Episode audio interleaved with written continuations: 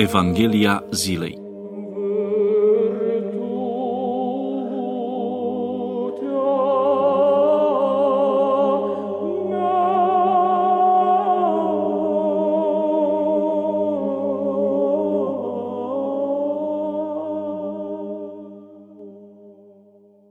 Citire din Sfânta Evanghelie de la Matei, capitolul 11, versetele 20 până la 26.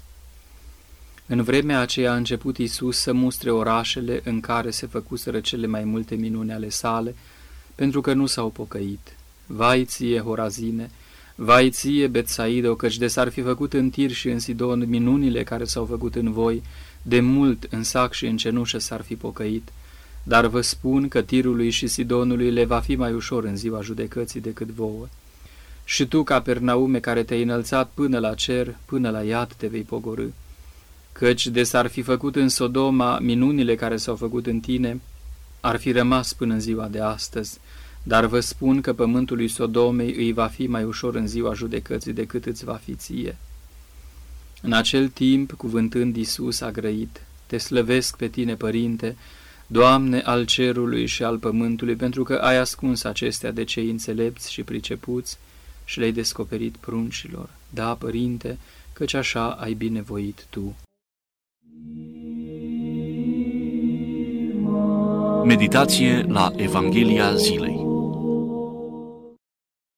Cetățile în care Domnul Hristos a făcut cele mai multe minuni, cum ne spune Sfântul Apostol și Evanghelist Matei, se aflau în Galileea, aproape de lacul Genizaret sau de Marea Galilei, cum mai era numit acest lac. Câteva din ele, precum Horazin, Betsaida și Capernaum, sunt amintite cu numele pentru necredința lor. Domnul Hristos le compară cu alte cetăți, Tir, Sidon și Sodoma, vestite și ele pentru păcatele lor. Știm din Cartea Afacerii, din capitolul 19, că Dumnezeu a pierdut cetatea Sodomei pentru că locuitorii ei, în marea lor majoritate, erau desfrânați. Știm de asemenea că cetățile Tir și Sidon erau vestite pentru închinarea la idoli.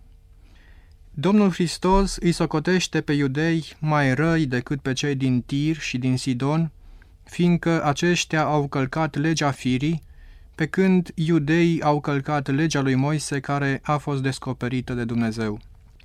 Apoi, locuitorii din Tir și din Sidon nu au văzut minuni, pe când iudeii, chiar dacă au văzut, nu au crezut. Spune Domnul Hristos că dacă ar fi făcut în Tir și în Sidon minunile pe care le-a făcut în Horazin și în Besaida, de mult aceste cetăți idolatre s-ar fi pocăit de păcatele lor și s-ar fi îmbrăcat în sac și în cenușă, simbolul penitenței. Sfântul Ioan Gură de Aur, în omilii la Matei, spune că Domnul Hristos nu amintește fără rost de Sodoma, ci ca să le mărească învinuirea. Dovada cea mai mare a răutății lor nu este că sunt arătați mai răi decât păcătoșii de pe vremea lor, ci mai rău chiar decât păcătoșii care au fost vreodată. Și în altă parte, Hristos face o comparație asemănătoare. Îi osândește pe iudei, comparându-i cu ninivitenii și cu împărăteasa de la miază zi. Atunci îi comparase cu oameni virtuoși, acum însă cu păcătoșii, ceea ce îi cu mult mai împovărător. Știm din Vechiul Testament că Dumnezeu l-a trimis pe prorocul Iona să vestească cetății Ninive că dacă nu se va pocăi în 40 de zile va fi pierdută, precum au fost pierdute odinioară cetățile Sodoma și Gomora. Ninivitenii au crezut în Dumnezeu, au ținut post și s-au îmbrăcat cu sac de la cei mai mari și până la cei mai mici și a ajuns vestea până la regele Ninivei. Acesta s-a ridicat de pe tronul său și a lepădat veșmântul lui cel scump, s-a acoperit cu sac și s-a culcat în cenușă. Apoi, din porunca regelui și a dregătorilor săi, s-au strigat și s-au zis acestea, Oamenii și animalele, vitele mari și mici să nu mănânce nimic, să nu pască și nici să bea apă, iar oamenii să se îmbrace cu sac și către Dumnezeu să strige din toată puterea și fiecare să se întoarcă de pe calea lui cearea și de la nedreptatea pe care o să vârșesc mâinile lui.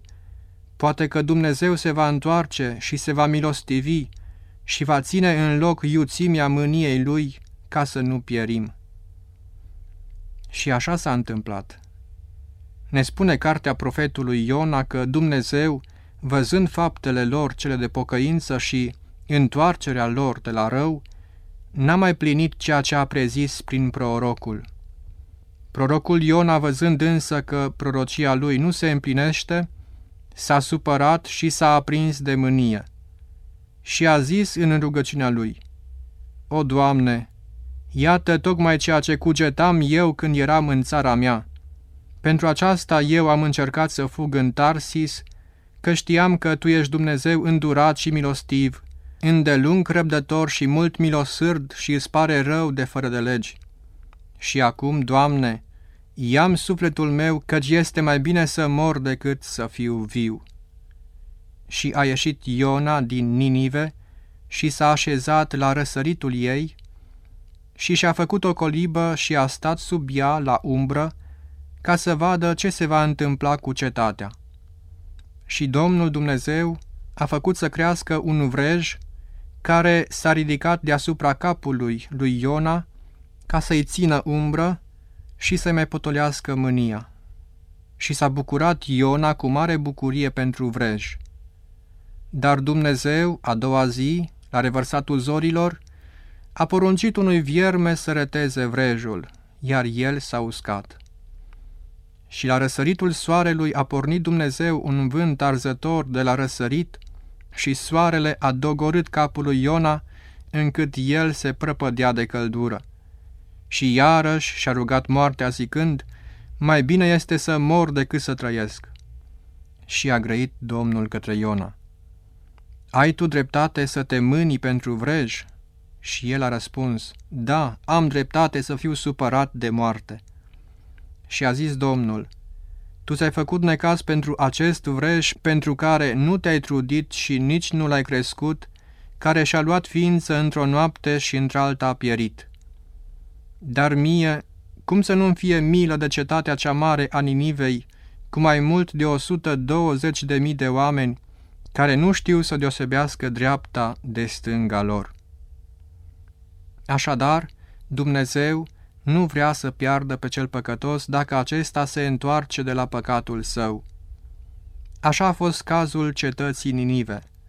În schimb, Dumnezeu este neîndurător când o cetate, am spune noi astăzi, un oraș sau o metropolă, se complace în păcate. Ne este cunoscut episodul din Cartea Facerii, din capitolul 18, când Avraam mișlocește pentru cetatea Sodomei.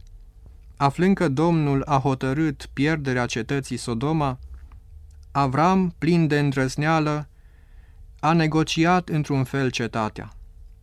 Îi spune Domnului, Vei pierde oare pe cel drept ca și pe cel păcătos, încât să se întâmple celui drept ce se întâmplă celui nelegiuit?" Poate în cetatea aceea să fie 50 de drepți. Îi vei pierde oare și nu vei cruța tot locul acela pentru cei 50 de drepți de se vor afla în cetate? Nu se poate ca tu să faci una ca aceasta și să pierzi pe cel drept, ca și pe cel fără de lege, și să se întâmple celui drept ce se întâmplă celui necredincios. Departe de tine una ca aceasta. Judecătorul a tot pământul va face oare nedreptate?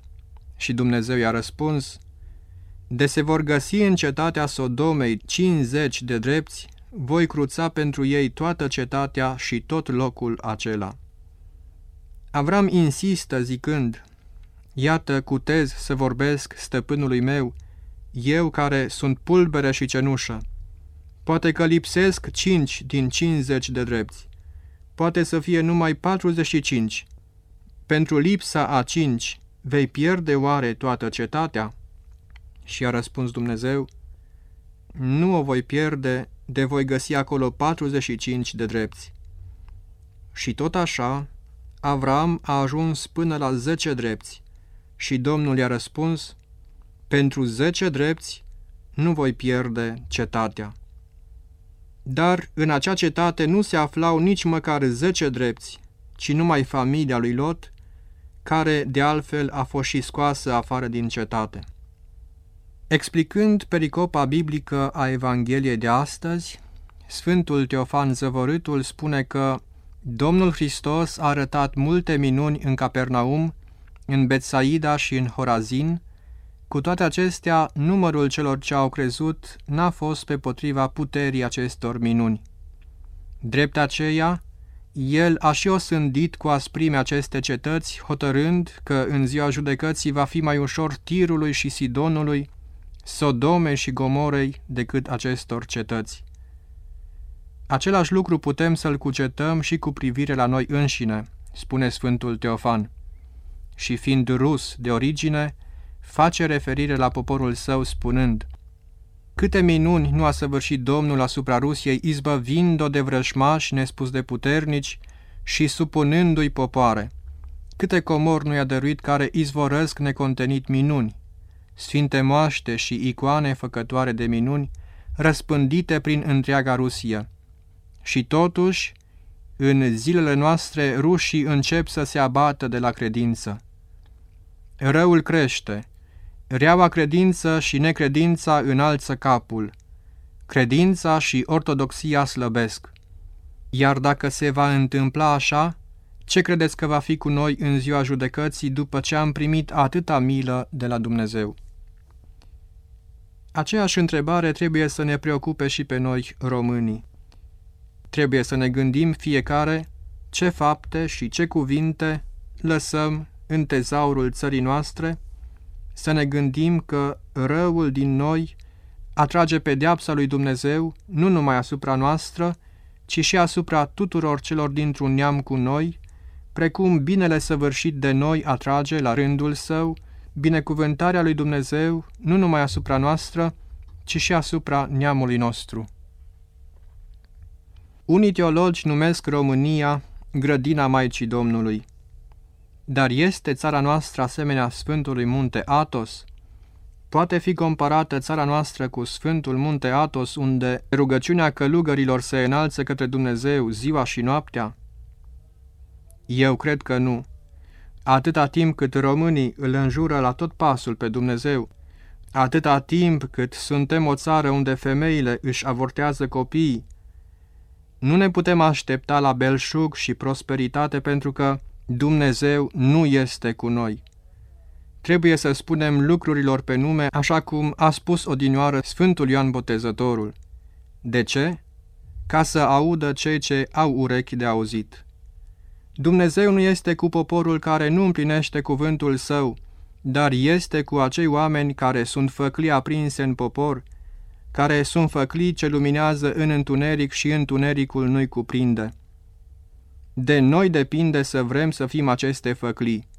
De noi depinde să înduplecăm mila lui Dumnezeu, care răsare soarele peste cei buni și peste cei răi și trimite ploaia peste cei drepți și peste cei nedrepți.